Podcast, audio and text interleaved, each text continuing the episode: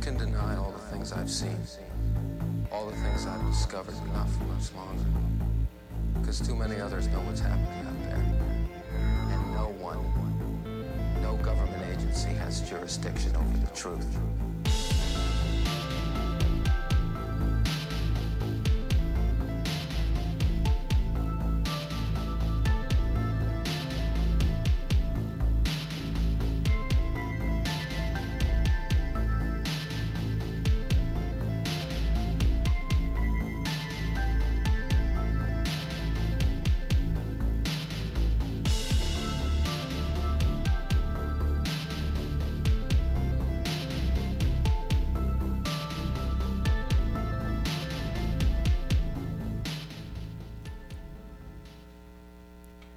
All right, and good evening, everybody. Welcome back to the swamps. I'm gonna go with that from now on. Uh, I am your host, as always, Jordan Pilkington. Thank you for joining me. Uh, and returning to her throne, uh, everybody, welcome back, Lexi Morris. Lexi Morpis. Everybody, thanks for being back, Lexi. If you say that one more time, I didn't say Flexi Morpis. I just said Lexi Morpis. I'm gonna break the lease. Anyway, um, how was your Thanksgiving, Lexi? Oh, hold on. I left my coffee way too far out of reach. That's so embarrassing.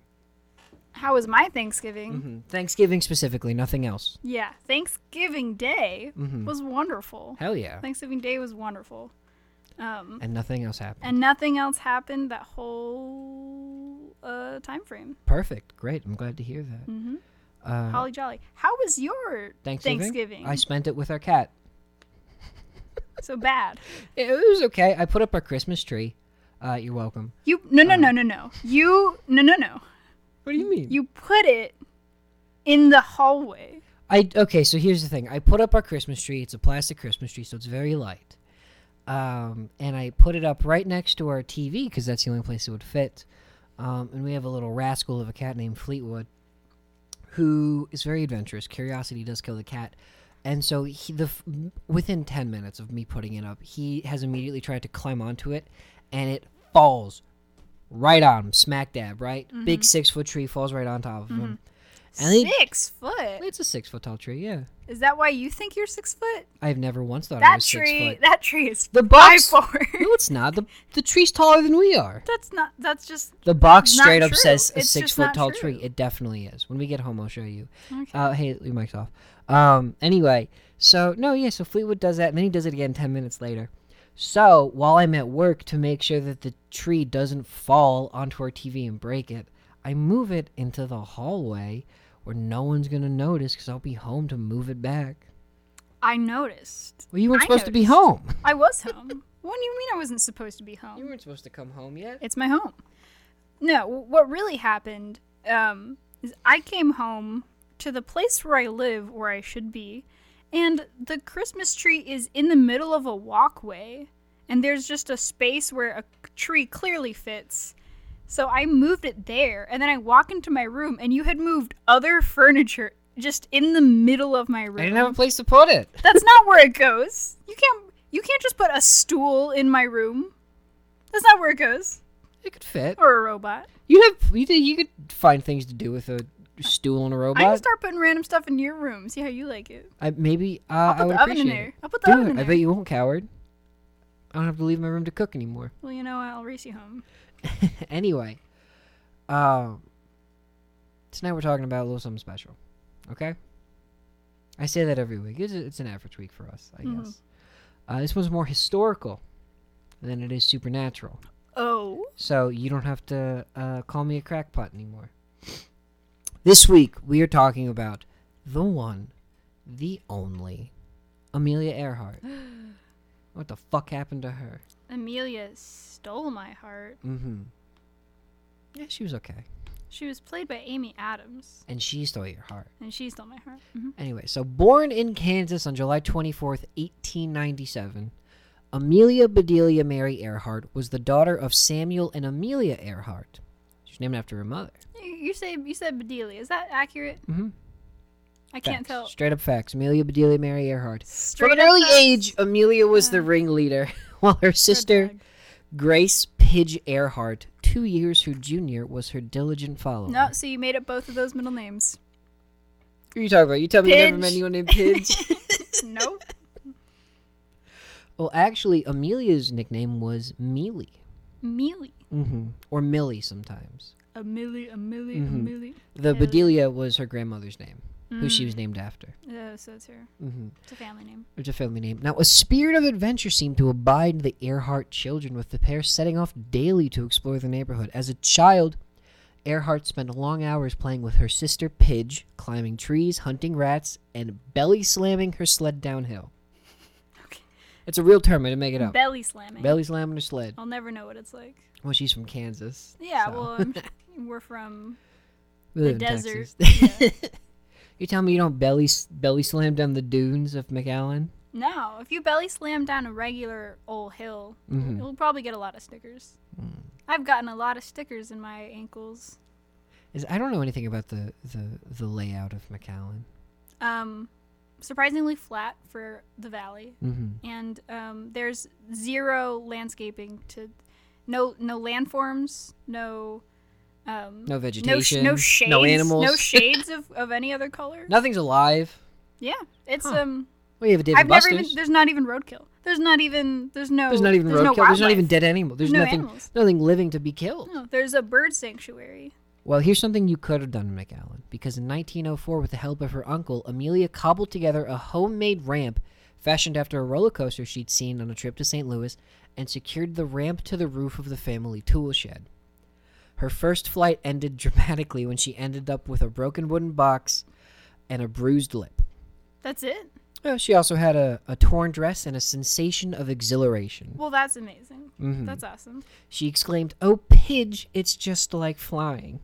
Aww. Right? Isn't that sweet? Her and her little minion Pidge. Good for Deb. Just wish it was a different name. Look, I didn't name the kid. Okay. All right. All right, I'll let it slide. Flash forward a little bit, and in 1917, she's in Toronto for a family vacation, seeing wounded soldiers come back from World War One. Now, Earhart was a woman of action, of course, so she immediately volunteered as a nurse's aide for the Red Cross. Served, you know, to help recovering veterans from World War One. Very noble. Very noble. She also ended up being a nurse during the 1918 Spanish flu outbreak, and when she contracted it, it put her out of commission for months. Aw, man. Mm-hmm. Yeah, these things are cyclical. They come like every hundred years, I guess. Mm. Hmm. Mm. Mm-hmm. At about this time, Earhart took a plane ride that transformed her life. Oh, did it? Yeah, who would have guessed? Amelia Earhart loved flying. Wait.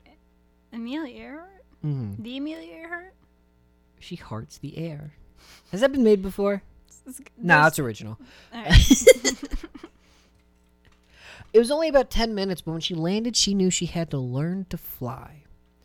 This part, I like this a lot actually. Working at a variety of jobs from photographer to truck driver, she earned enough money to take flying lessons from pioneer female aviator Anita Snook. oh, hell yeah. Right? Isn't that awesome? That's awesome. I I like that. I like how like I mean she came from a wealthy family, um, but I like how working class that is. Mhm. So the idea like yeah, I worked as a truck driver. I was a worked on an oil oil rig just to just to earn some flying flying money. Yeah. Did overnight stalking at Walmart, dog grooming, Mm-hmm. Dog walking, dog walking, oil uh uh Changing. finding. oil finding. yeah. Uh, Earhart immersed herself in learning to fly. She read everything she could find on flying and spent much of her time at the airfield. She cropped her hair short in the style of other women aviators. Worried what the other more experienced pilots might think of her, she even slept in her new leather jacket for three nights to give it a more worn look. Aww. That's dedication. That's really cute. hmm I do that with my jeans. Sleep in them You just to give sleep in them, them? to give them a, a more worn look. I sleep in my jeans because I need to stay ready just in case. just, Just in I case. ever, go- yeah. Who Just because I knows? gotta run. hmm I gotta go. I got my go bag and my go jeans on. yeah. I need to repack my go bag. I used everything in my go bag. That's really funny. Did you use all your jeans in there too? I used all my jeans in my go bag. Damn, that's all that's in your go bag anyway. It's just different pairs of jeans. It was my Alamo Draft House uniform.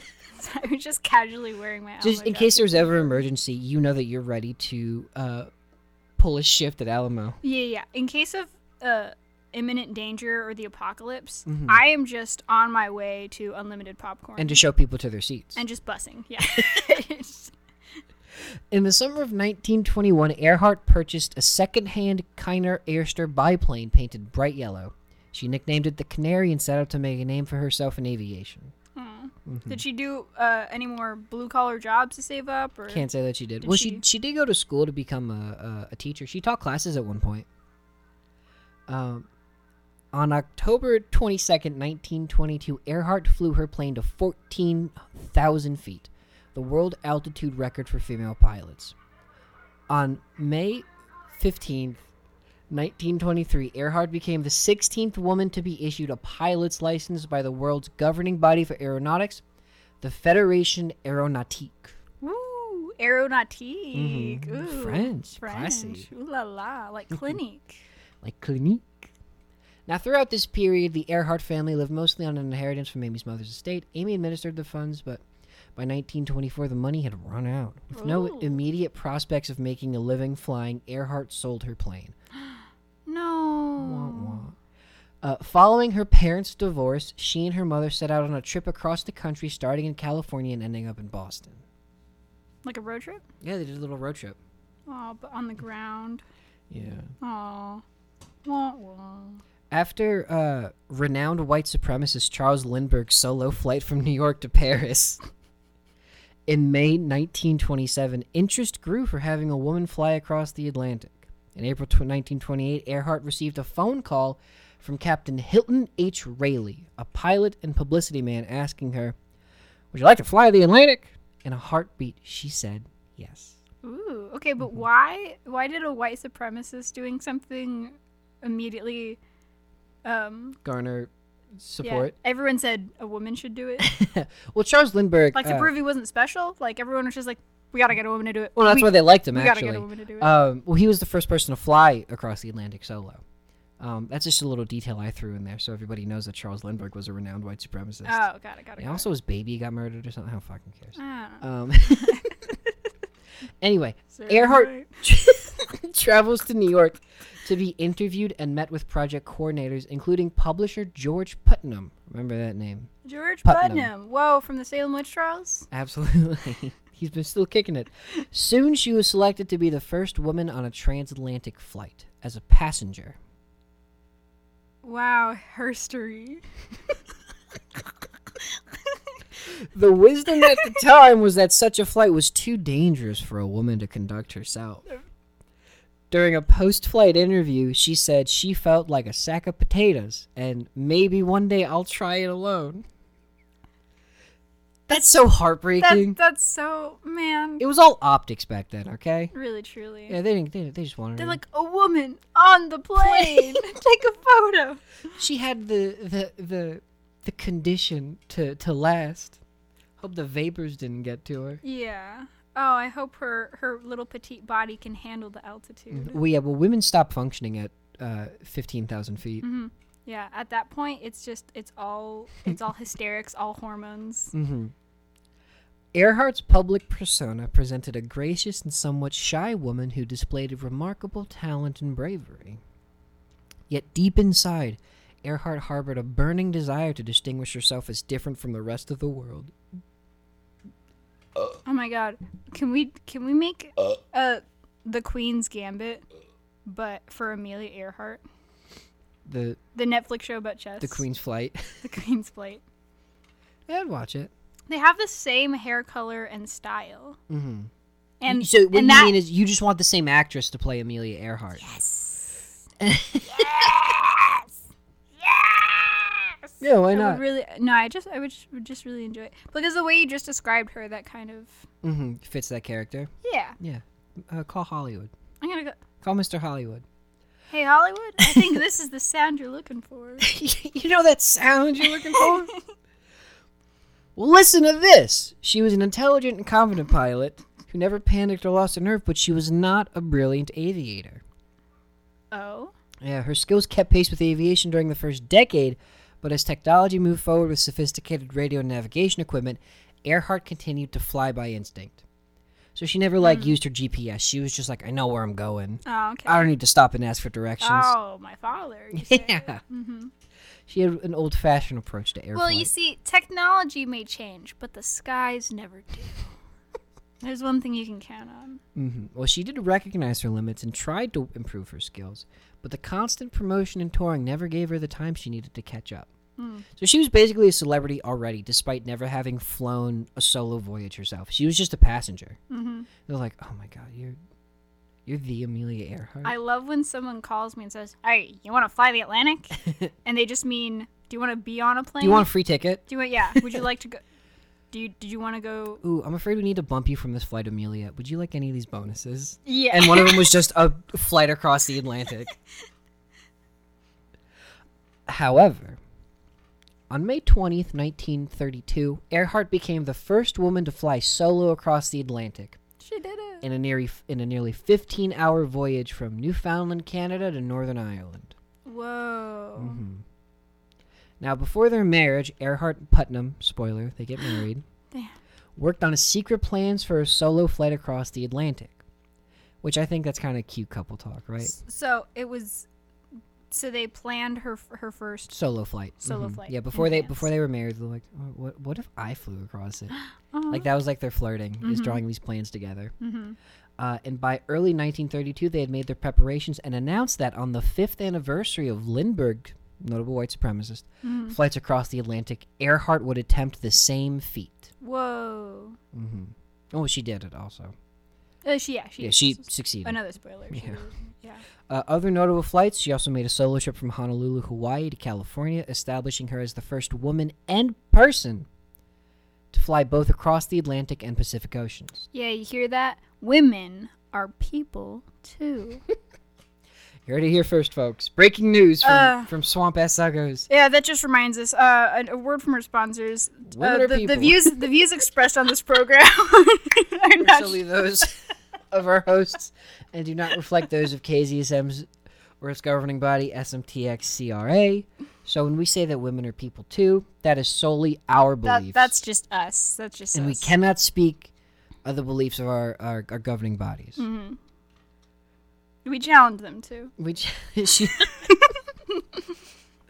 she made a, a- a a couple like well known flights. She flew solo from L.A. to Mexico City. A month Mm-hmm. later, she flew from Mexico City to New York. So she got a month in Mexico just to hang out. Yeah, if Amelia Earhart were alive today and on Instagram, she would have The best travel vlog. she would yeah, she'd just be killing it. In her bio, it would be like New York L.A. to airplane New York to Mexico City. by coastal queen. Uh, between 1930 and 1935, Earhart set seven women's speed and distance aviation records in a variety of aircraft. Yeah, spaceships, rockets, pi- Cars. pirate ships of the air. Yeah. Uh, also, she joined the faculty at Purdue University as a female career consultant and technical advisor to the Department of Aeronautics. Wow. How's that for um, not being The glass ceiling. not being a brilliant aviation. aviator. Yeah, right. She was in charge of a college, uh, where she began to contemplate one last fi- flight to circle the world. Mhm. Also, here's a quick thing about her marriage before we go to a commercial break. Mhm. Um, on February 7th, 1931, Earhart married Putnam, the publisher of her autobiography. Uh, Putnam, who was married to Crayola Harris, Dorothy Biney Putnam, invited Earhart to move into their Connecticut home to work on her book. So before they were married, Putnam invited Earhart over to move live with him and his wife so they could work on the book together. Oh my goodness. So their their way of flirting was ah what if we made history by you having a solo flight ah ha ha let's write a book and about also, it haha, live with- you want to live with me? ah ha ha meet my wife it's funny you say that because Earhart became close friends with Dorothy. But rumors, there's no loyalty. No loyalty. the only thing amongst- you can count on is the skies that's what I always say that's what I always say no loyalty amongst hoes. you Anyway. can't call Dorothy a hoe. Well, here rumors surfaced about an affair between Earhart and Putnam. However, both insisted the early part of their relationship was strictly professional. yeah I bet Unhappy in her marriage, Dorothy was also having an affair with her son's tutor. ah Yeah. all's fair The Putnams divorced in 1929. Soon after their split, Putnam actively pursued Earhart, asking her to marry him on several occasions. Earhart declined, but the couple eventually married in 1931. So, fellas out there listening, just take it from good old uh, Georgie Putnam. If you wear a woman down, eventually she'll say yes. That's right.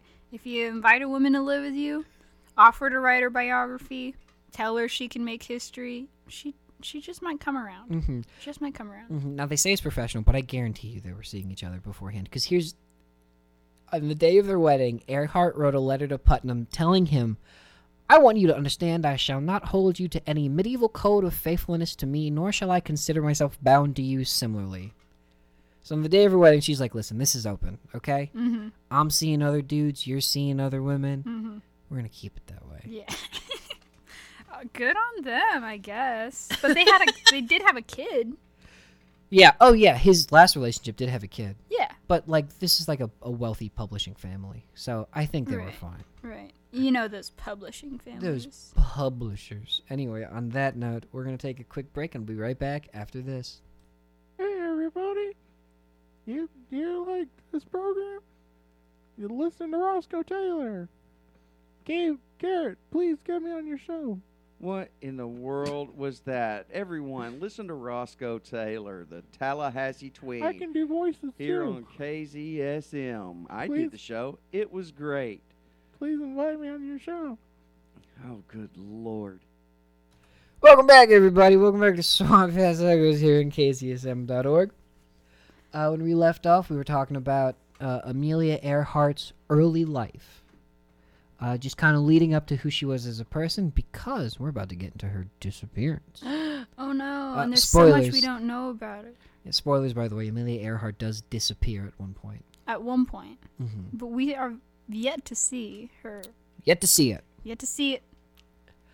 Uh, so remember earlier I said that she wanted to have like this flight around the around the globe, right? Yeah, you did say that. Mm, I did say that. You Thank you, did for say that. Mm-hmm. remembering. That. was like her big goal, right? She wanted to be like, I'm gonna be the first woman to fly around the equator. Wow, They're from the 20s, so this is what I imagine they it's sound a like. big imagination. Yeah. Thank. it's very original. Mhm. Uh, Earhart's. Are you gonna say something? No, I was gonna say uh, that's a transatlantic accent. Is that what it's called? A trans the transatla- uh, transatlantic accent Mhm. is um the the old timey movie accent Yeah. that you hear. Um, that they- welcome to the Zeppelin races, like one of those kind of Yeah, voices. they used to teach. This is like a little. This, this is related. I think I it's mean, interesting. Well, also in that Amelia way. Earhart was transatlantic because she flew across. That, that's what I was gonna say. They they they would teach these Hollywood actors because once you're under contract, uh, they it. They own you. they own you. They put you through classes. They would teach you to do this accent so you could sound like you're From anywhere. from anywhere. Interesting. Um, yeah, so that's why we all have that very similar memory of people talking like that because we get that from movies, That's really cool. which are all made by the same people. Uh, they when I worked at KTSW up on campus, my first radio job, Mhm. um, that they like told me the same thing. They're like, if you have an accent, get rid of it. Never say anything with any dialect. Mhm. And I'm from New Jersey, so I say water, hot dog, coffee. Mhm. Um, and I kept saying that. And I'm like, I hate. He fucking hated me. you were on the air like, "Hey, welcome back to Hot Dog Copy Wire."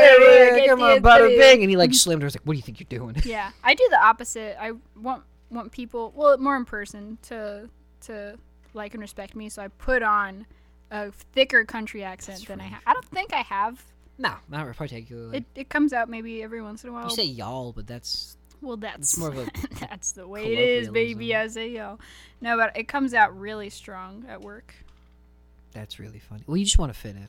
oh absolutely Speaking of people who wanted who didn't care about fitting in, Amelia Earhart's attempt to be the first person to circumnavigate the Earth around the equator ultimately resulted in her disappearance on July 2nd, 1937. dang Mhm. Earhart purchased a Lockheed Electra L-10E plane and pulled together a top-rated crew of three men, Captain Harry Manning, Fred Noonan, and Paul Mance. Manning, who had been the captain of the President Roosevelt, uh, which brought Earhart back from Europe in 1928, would become Earhart's first navigator. wow Noonan, who had vast experience in both marine and flight navigation, was to be the second navigator. He needed two of them you back in needed two those of them days. back then Mance, a Hollywood stunt pilot, was chosen to be Earhart's technical advisor. incredible Mm-hmm. On March 17, 1937, they took off from Oakland on the first leg of their journey. And they experienced some periodic problems flying across the Pacific and landed in Hawaii for some repairs at the United States Navy Field in Fort Island and Pearl Harbor. so they didn't get very far They did not get very far. Yeah, they started in California and ended up in Hawaii. And we're Aw. like, well, we did it, folks. their first and only stop this trip Is Uh, this is your captain speaking. uh, if you noticed, we are not around the globe. In fact, we are in Hawaii. Mm-hmm. Uh, we're gonna make a brief departure. Uh, everyone, stay in your seats. Everyone, uh, f- um, feel free to grab yourself a drink. Mm-hmm. And uh, The cart will be around shortly. I know we're only 30 minutes. Four people in here. into Uh, this marathon. None of us are a flight attendant, but well, Paul, you better get those peanuts for me. After three days, the Electra began its takeoff, but something went wrong. Earhart lost control and looped the plane on the runway. Though no one was seriously hurt, the plane was severely damaged and had to be shipped back to California for extensive repairs. Ooh, she looped it on the runway. Yeah. Means uh, she did like a somersault. Yeah, she did uh some cartwheels in her plane, and they're like, "Eh, doesn't sound good. Yeah, you let the stunt guy have a little fun with the wheel, and suddenly everything Paul's everything got a- goes topside. You know what they say about Paul? Glug glug. Am I right? You know, I think it was a good idea, despite things going poorly, not the way they planned at all. I think it's a good idea to have a stunt pilot In on case you need board to make some dairy. Mm. Yeah. Um, make some quick maneuvers. Also, if you guys are falling out of the sky, if you're falling out of the sky but in an ugly way, the stunt guy is gonna Mm-hmm. make, it look, cool. yeah, And so we. the papers are gonna catch that one. And You know the Miracle on the Hudson? If Sully Sullenberger had been a, a, a stunt pilot, Mhm. that plane would have landed. It would have landed, okay? well, But it if, looked a lot cooler. if I was Sully Sullenberg, that that plane would be in the sky to this day. hmm It would never would have crashed. Never to crash. In the interim, I would have gone around the equator just the victory lap. Just to show you. just just like a parade. In the in the interim, Earhart and Putnam secured additional funding for a new flight. The stress of the delay and the grueling fundraising appearances left Earhart exhausted. By the time the plane was repaired, weather pat- weather patterns and global wind changes required alterations to the flight plan. This time, Earhart and her crew would fly east instead of west. hmm By this point, though, Captain Harry Manning and Paul Mance leave the crew. Oh, So now it's just down to Earhart and. Uh, and Todd No, his name wasn't Todd. His name was uh, Noonan. Noonan hmm is that the stunt? No, that's Mance. Mance left. Oh. Fred Noonan was her second navigator, Okay. and also apparently the only one with any fucking loyalty. Well, around not here. the not even the first navigators did. Come Yep. on. Yep. So it's her and the understudy. Great. You wonder and why that- they disappeared. and now this time they're flying into the sun. Eesh. Yeesh. After flying from Oakland to Miami, Florida, Earhart and Noonan took off on June 1st from Miami with much fanfare and publicity. The plane flew towards Central and South America, turning east for Africa. From there, the plane crossed the Indian Ocean and finally touched down in Ley, New Guinea on June 29th, 1937, where Amelia contracted dysentery. Hey. So she really is Wonder just. how she got that. she never said she had to be loyal. we clearly don't know what dysentery is. I don't know how you get dysentery. Dysentery you sit thing- on a bad toilet or what do you? Close. Dysentery is what you get when there's like shit in water, Mm. and it's it's when like uh, it's what everyone died from on the Oregon Trail. Right. It's when you shit yourself to death. Oh, to die, yeah. Maybe that's why she crashed. She had, Dang. to, she had to go. She had to go. And she's like, "Ah, I'm not gonna make it to a toilet. Now, about twenty-two thousand miles of the journey had already been completed. right. The remaining seven thousand miles would take place over the Pacific. Mm. This was like, you know, Water. this is over water. Yeah, this is. They're on the final stretch of their journey, though. Mhm. They'd already done all the hard stuff. Yeah. this is just this is a victory lap. You know what I mean? Yeah. This is them coming on the It's the last twenty five percent. it's the bottom of the ninth. Okay, Mhm. they're just they're just smooth sailing through. Or are or are they? Mm-hmm. oh, They're gonna- we'll Oh, find out. get to that. Now the Flyers' plan was to head to Howland Island, two thousand five hundred fifty-six miles away, situated between Hawaii and Australia. Mhm. That little plot of land. It was a flat sliver of land, uh, six thousand feet long, fifteen hundred feet wide, and no more than twenty feet above the ocean waves. Wow. The island would be hard to distinguish from similar looking cloud shapes. Oh man. So this is a tiny island, right? Mhm.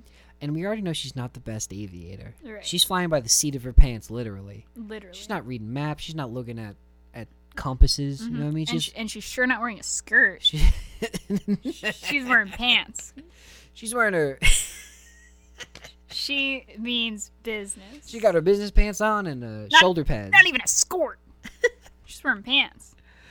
Yeah, she would be caught dead in a dress. Mm-hmm. Can't fly in a dress. Be caught dead in a dress. the Electra's crew ran into difficulty almost from the start. oh no. Witnesses to the July 2nd takeoff reported that a radio antenna may have been damaged. It is also. Probably listen to music. What are they supposed to do? Talk to each other? you kidding me?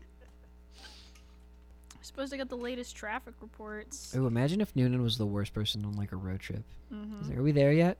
He's every s- every five minutes. Look at the view. Look at the view from up here. You're like, this Whoa. is the sky. That's the same brand of car we're in. Crazy. A bird comes by. Lunch buggy. Volvo.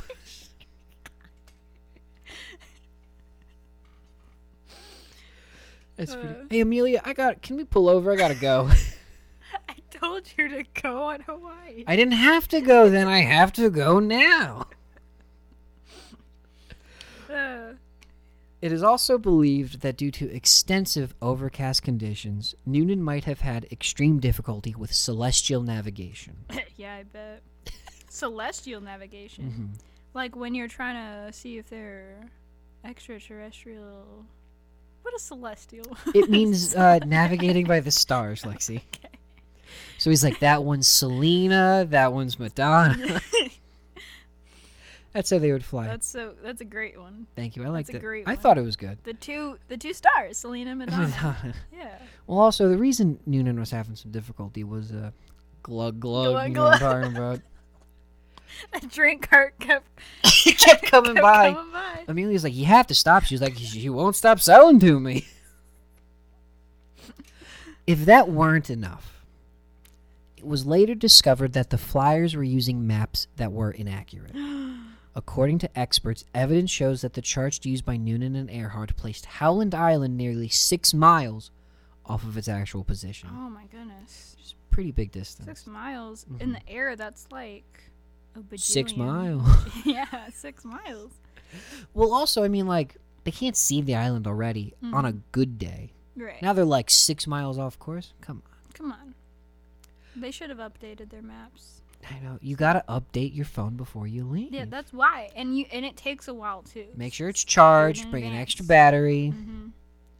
On the morning of July 2nd, 1937, at 7:20 a.m., Earhart reported her position, placing the Electra on a course at 20 miles southwest of the Nukamanu Islands. 7:42, the Itasca picked up this message from Earhart: "We must be on you, but we cannot see you. Fuel is running low. Been unable to reach you by radio. We are flying at 1,000 feet." The ship replied, but there was no indication that Earhart heard this. The flyer's last communication was at 8:43 a.m. Though the transmission was marked as questionable, it is believed Earhart and Noonan thought they were running along the north-south line. However, Noonan's charge of Fallon's position was off by five nautical miles. Oh no. Mm-hmm. When the Itasca, a nearby ship that realized, uh, realized that they had lost contact, they began an immediate search. Despite the efforts of 66 aircraft and nine ships, an estimated four million rescue, do- uh, an estimated four million dollar rescue authorized by President Franklin D. Roosevelt. The fate of the two flyers remained a mystery. The official search ended on July 18, 1937, almost her birthday Oh. but Putnam financed additional search efforts, working off tips of naval experts and even psychics in an attempt to find his wife. That's, that's love. In October 1937, he acknowledged that any chance of Earhart and Noonan surviving was gone. And on January 5th, 1939, Earhart was declared legally dead. No. That's so sad. Isn't that so sad? Yeah. Well, that, that that's really rough. That I mean, getting lost in the ocean is already going to be difficult enough, but when you're not even clear on their last position and they, you know, are off by several thousand miles, Yeah. that's such a huge range. I mean, it would be very difficult to find that, but it, it is strange that to this day we're not quite sure where she is. where she is. We're gonna get into some theories when we get back. Ooh. Uh, right it was after. Nunez. It was Nunez the whole time. He pushed her. He pushed her. She didn't he fall. wanted. He wanted the Yeah, credit. she- Be right back after this brief message.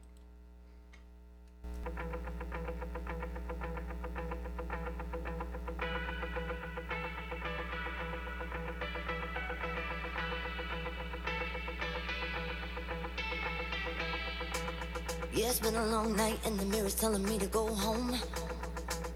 But it's been a long time since I felt this good on my own. Uh, lot of years went by with my hands tied up in your ropes. Forever and ever, no more. The midnight sky is the road I'm taking. Head high up in the clouds. I was born to run, I don't belong to anyone. Oh no. Don't need to be loved by you. Fire in my lungs, can't fight the devil on my tongue. Oh no. Don't need to be loved by you. Just like the wedding girl sings a song, sounds like she's singing. Ooh, baby, ooh, say ooh, just like. Welcome back to KZSM. You were just listening to Edge of Midnight by Miley Cyrus featuring Stevie Nicks. Welcome back to Swamp Ass Uggos. Um, we were just talking about Amelia Earhart and her unusual disappearance. Jordan, where is she? She's dead, baby. You heard it here first, folks. Thank got- you for I listening. got, I, got, I got bad news, Lexi. She took a flight straight to hell. oh no.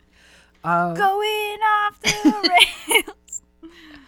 No, but yeah, uh, as we've been talking about, we talked a little bit about her life, uh, her final, her final flight uh, in 1937. Uh, yeah, it's uh, so she disappeared somewhere over the Pacific, right? Somewhere over the rainbow. Yeah. Somewhere over the rainbow. There's a couple theories, right? Now the most common one is well, She's she- on the island with Tupac. she's on the island with Tupac. Yeah, Kamala Harris kept saying that Amelia Earhart was her favorite rapper in college, and everyone's like, "She's dead and not a rapper, Kamala." And she said, a hip hop. A hippie, a hippie with It's my a hip favorite Earhart. Yeah, Amelia Banks. um, you mean Azealia Banks? No, no, no, no, no. The the the rapper. Uh, yeah, my favorite uh, Amelia Earhart song is, uh, uh, uh, you know, "Dream On." Yeah. Kamala, that's Aerosmith. anyway, that's enough of that bit. Anyway. Um, so the most common theory is that she crashed in sea. um, In the, she crashed in the sea somewhere, right? You know what I Right. mean? Run out of fuel, user error, just right into the ocean, right? Mm-hmm. Yeah. Uh, investigations concluded that the Electra aircraft was not fully fueled and couldn't have made it to Howland Island even if conditions were ideal. Okay. How did they determine that it wasn't fully fueled? Uh, I do not. I guess by looking at receipts, they can tell that like they they didn't fill her up all the way. You know what I mean? Mm. Oh. Yeah. Yeah. Mm-hmm. Like So- the little receipt it tells you like someone did a someone half-assed their job Hmm. when she said fill her up. And then he's like, yeah, okay. And Yeah. He's like, that's about enough. What Yeah. was that? What was that? Ten dollars worth? The boys at the Exxon were on their smoke break. Not not put in the full word. Yeah, and their boss was like, "You can't smoke right there," and he's like, "Fine." Walked off. Didn't fill her up completely. Have you ever not had to pump your own gas? I think I've always pumped my own gas. Okay. It's a state thing. Yeah, Like it's I've a, never it's a had state anyone rule. pump my gas for yeah, me. because I like mean, in, Mm-hmm. in Jersey, you're not allowed to pump your own gas. that's crazy. They don't think anyone in Jersey is smart enough. Exactly. We're not, we can't handle it. hmm Okay, no joke though. But like, yeah, I think it was like Minnesota. Uh, they made pumping your own gas legal after like so many years. People Mm-hmm. didn't know what to do. Yeah.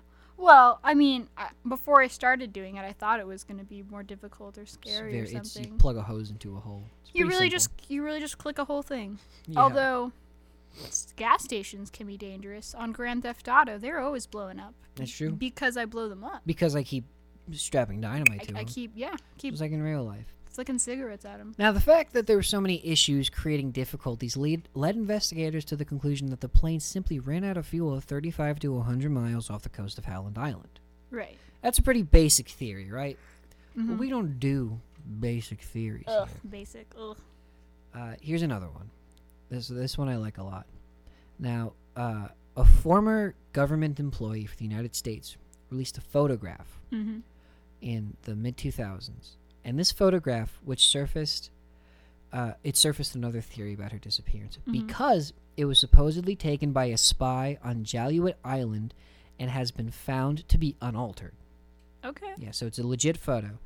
Um, and uh, a facial recognition expert believes that a woman and man in the photo are good matches for Earhart and Noonan because the male's figure has a hairline like Noonan's. Mm-hmm. In addition, a ship is seen towing an object that aligns with the measurements of Earhart's plane. Okay. So they think they survived and they were cap they were picked up by people, right? mm-hmm. Captured specifically. Because the claim is if Earhart Noonan landed there, the Japanese ship Koshu Maru was in the area and could have taken them and the plane to Jaluit before bringing them as prisoners to Saipan. Okay. Wait. So it was a Japanese spy? No, it was an Or is- American spy oh. on the island Oh. who captured what he believes are the Japanese capturing Amelia Earhart Noonan. Whoa. Because think about it, this is ramping up to you know Oh. World War that's- Two. Yeah, that is Yeah. the time period. 1937. You know, uh, the world ha- World War II isn't started yet. Hitler hasn't invaded Poland as Mhm. 1939, but it's getting close. Mhm. Tensions are rising, Right. and in the land of the rising sun, Mm-hmm. who knows what they're getting Which up they are. to? Mhm. The land of the rising sun. Uh, this falls in line with the theory that actually she was sent by FDR to spy on Japanese military installations in the Pacific. hmm And she was caught. The, so there's the theory that Earhart, on her her uh, trip around the world, that FDR was like, by the way, what on your way back, can you make a quick stop for me and uh, take some pictures of the Japanese? I'd really appreciate that. Mm-hmm. What a pit stop. Yeah. Also, right? I mean, they sent her alone with just Noonan. hmm Well, there was supposed to be four people. They bailed. Well, yeah, they bailed, but on I think I would like backup. Yeah, a little backup would be nice, right? Mm-hmm. Even bef- even before I knew that there was possibly, you know, Mhm. espionage involved, Yeah. backup would be good. Backup would be good if you're spying on the Japanese and uh, the lead up to World War II. Yeah. Um, no, but yeah. Um, and so, uh, if she was captured by the Japanese, why is she still missing? The war ended in 1945, right? Right. I'm glad you asked, Lexi. I asked. After Japan released Earhart in 1945, she returned to the United States where she lived under the name Irene Craigmill Bolam in what was essentially an early form of the federal government's witness protection program. Oh. Mm-hmm. So one guy that thought this, his name was Jameson. He like contacted like the History Channel. and They made a whole documentary about it. He believes Earhart died in 1982 when she was around 86 years old.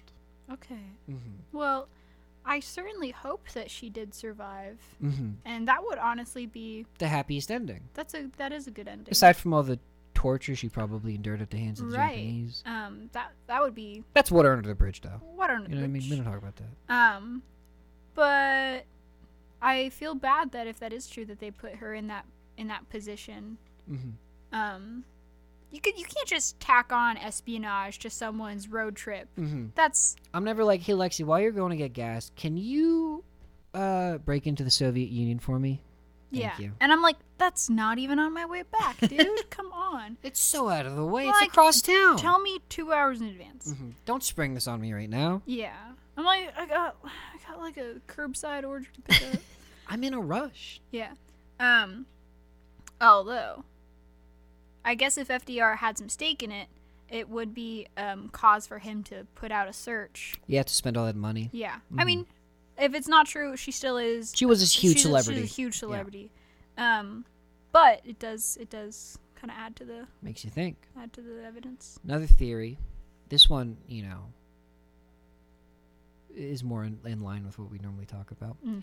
Abducted by aliens in the South Pacific. Yes. You knew it was coming. Yes. You knew it. I knew it. I knew it, you knew They it. knew it. They knew it. Yeah. The dude behind you knows it. hmm Don't say that to me. um, well, because the area in the South Pacific where Earhart Noonan disappeared was a hotbed of UFO activity in the 1930s. Ha cha cha. Ha cha cha. And according to an episode of Star Trek Voyager that I just watched, Ooh. She was abducted by aliens and brought to the Delta Quadrant for experiments in slave labor. Fact or fiction? You I say fact. decide. If it's good enough for Captain Janeway. hmm Look, she could have been she could have been inside the holodeck this whole This time. whole time. She's A not lot of- even real. A lot of crazy stuff happens in the holodeck. Speaking of hollow, Hollow. here's a good theory. Here's one I think you'll li- you'll like. Mhm. The hollow earth theory. What? Did this is from a website that I found called New Dimension 2012 uh, dot blogspot.com. They are a magazine encouraging and informing people to get ready for the coming ascension of Earth and its inhabitants to a higher dimension and for the arrival of the galactic beings from various star systems. Wonderful. This is that website. They wrote, Excuse me. Did you know that Amelia Earhart was saved by the Agarthians of Hollow Earth? Just seconds before her plane crash on the ocean, she was saved and teleported by the benevolent Argarthians. That is the main reason why she and her plane was never found anywhere in ocean because of the teleportation technology used by the Agarthians. Whoa. Mortality is only applicable on the surface of the earth, but not inside the earth. Amelia is still alive today, as young as from time she went inside Hollow Earth, as she never grows old, just like everyone there. And she is one of people who welcome newcomers slash visitors to the Hollow Earth. He goes on to write, the same thing happened with Malaysian Airlines Flight 370 that disappeared last year. They were all teleported inside the Earth by the Agarthians before they crashed into the ocean. No amount of searching and combing the ocean floor will lead to finding aircraft with passenger. Wow. That same thing happened to my buddy Eric. yeah. Uh, love how much faith they have in that. In the Agarthians? In the Agarthians, yeah, the Mm-hmm. benevolent. The benevolent Agarthians who live in the Hollow Earth. Right. Um, this is this is what Josh Hutcherson and Brennan Fraser were looking for In in, this Journey center of the Center of the Earth. Yeah. This is what Jules Verne wrote about. It's what Jules Verne wrote about. You knew that was a book, right? Yeah, yeah, of course, yeah, Uh huh. yeah. Yes. and, Duh. and I knew who Jules Verne. Oh. Next yeah. question. Oh yeah. l- Oh, you think Lexi doesn't know it was? It was. It was anyway, so uh, also okay. Th- this is this is what I take issue with. Amelia Earhart is beyond being a greeter Right? at the. D- Amelia Earhart has better things to do than to be a greeter at the, Mm-hmm. at the gates of Hollow Earth. Right? She already hates. She hated publicity. You're gonna make her be the public face of the Hollow Earth. Yeah, you're gonna make her live forever and never age Mm-hmm. in a place that has no sky. Oh yeah, I Uh, didn't even thanks- think about that. thanks, no thanks. She's an aviator. She's an right? Yeah, aviator. they're keeping her underground Mhm. In some sort of hollow earth. in in some sort of what are we some In kind this of so-called- hollow earth? Hey, what are we? Some sort of benevolent Carthians? You said it yourself, bitch. We're the hollow earth. Any anyone who who dares to fly in that specific region, that, then that's a suicide squad. that's what I call a suicide squad. Uh, here's another one. Uh, this one is kind of in line with the Japanese one where she like lived a fake life. Mm-hmm. Some people believe that she faked her death because of a love affair she had with Noonan. But they, oh, with Noonan. With Noonan. Oh. They think that they faked the plane crash and then lived uh, the rest of their lives together somewhere, which I think is a dumb. was theory 'cause- divorce looked down upon Right? so much. Also, one, you are your husband's already a divorcee, Mm-hmm. and you already said from the beginning, "I'm gonna fuck other dudes." hmm It's you're fine. You're gonna be fine. I don't believe too much in this theory. Yeah, Also, 'cause I mean, gr- Noonan- great lengths. bit of a glug, you know what I mean? Bit of a drinker. so Glug, you don't wanna deal glug, with you know that. what I'm talking about, you know what I'm talking about. Oh, and This there's is- the drink card We're again. soiling on this this man's memory. we found his grave and took a piss on it. Mm. Um, n- no, but I, it does fall in line. Divorce is contagious, right? If you know someone that got divorced, Mm-hmm. You Mm. gotta cut him out of your life, you're more likely to get Yeah. divorced. Um, so it just especially if it's your parents. It just yeah, toxic. um so her not wanting to face divorce would be hilarious and just being like, "Ah, so much paperwork. I'd rather fake the death. I would just rather Mm-hmm. Just you know what? Not worth my time. Mm. W- Waste your money looking for me because I ain't coming back. Mm. Mm-hmm.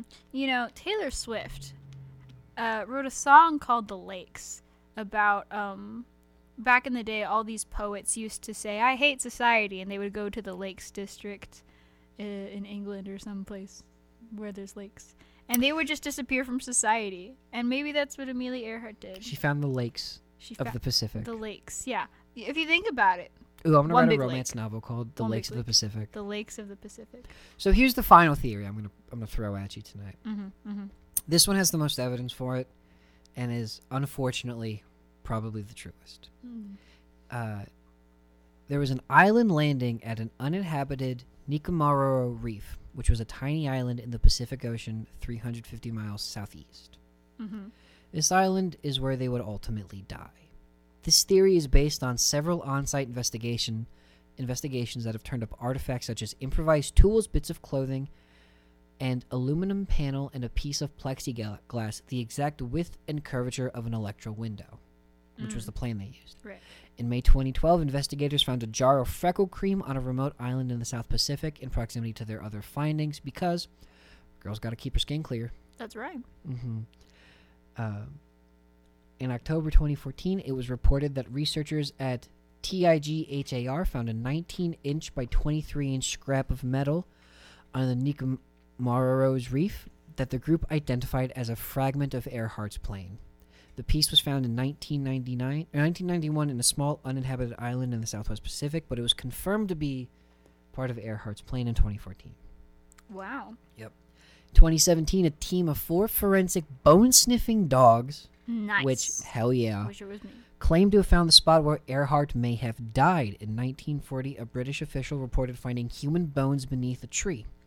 Future expeditions found potential signs of an American female castaway, including campfire remains and a woman's compact. The team said all four of their dogs alerted investigators of human remains near a tree and sent samples of the, lo- of the soil to a lab for DNA analysis.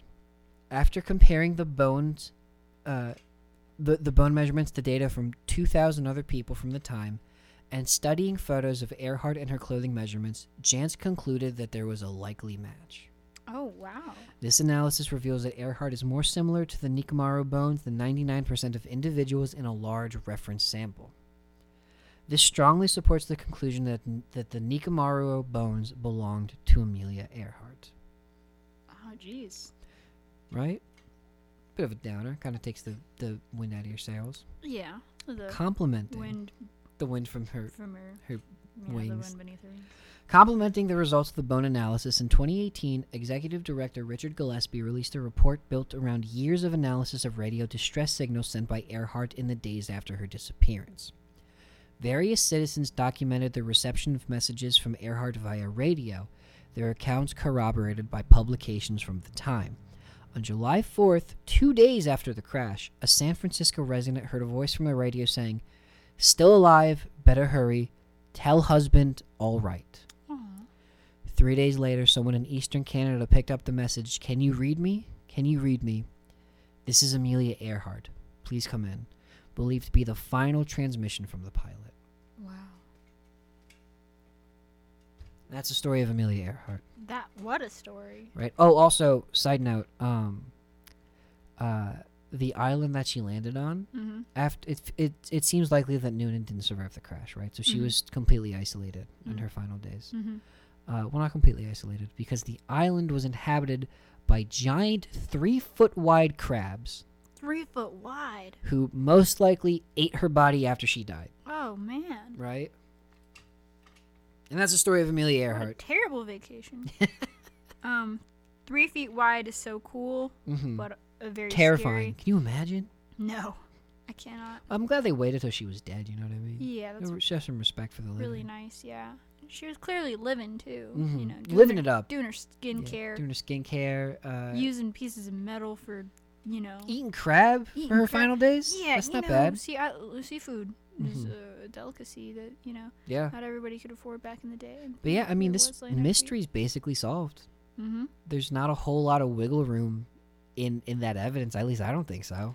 No, but it's bizarre how modern that evidence is. Yeah, it's because that means everyone else in that time really was scratching their heads and just, pre- you know, she was Just presumed dead, which thrown was out- true. yeah. But Um, what the hell was I gonna say? Um, Oh yeah, I think it's fascinating that we basically solved the case, you know, within the last five years, and nobody gives a shit. You know what I mean? I guess. Like no, like I feel like I don't know. People talk about it like it's like uh like like finding El Dorado. You know what I mean? Like this is like this big like ooh mystery. Like what happened here? Mhm. We know what happened, but Yeah. nobody knows about it. Nobody cares. No one wants to acknowledge. Yeah, but No one's it's gonna al- read National Geographic. Yeah, but that's also if I'm telling a, a, a tall tale and I'm like, and to this day, no one knows whatever. whatever. But the guy's been dead for hundred years in either scenario, and then you're Yeah. like, breaking news is yeah was dead the whole. Dead the whole he's time. Definitely dead. Guess, just, guess what, guys? just we know which tree. He's dead. Like who? Yeah. ca- Yeah. Congratulations. Doesn't affect me. At That's all. true. I mean, we knew she was dead the whole time, but like, it is kind of interesting to know like where it happened. You know what I mean? But if Amelia Earhart dead, then who hook hand door? Then, who- then who was found? Whose phone? Anyway, thank you so much for listening, everybody. That's been our tale on Amelia Earhart. Uh, tune in again next week where we talk about uh, some other uh, spooky bullshit. I think of the week of. Mm-hmm. Uh, anything you want you want to add, Lexi? No, thank you so much for listening. Next week it'll be a time and a place. And thank you so much. Stay ugly. Stay ugly out there.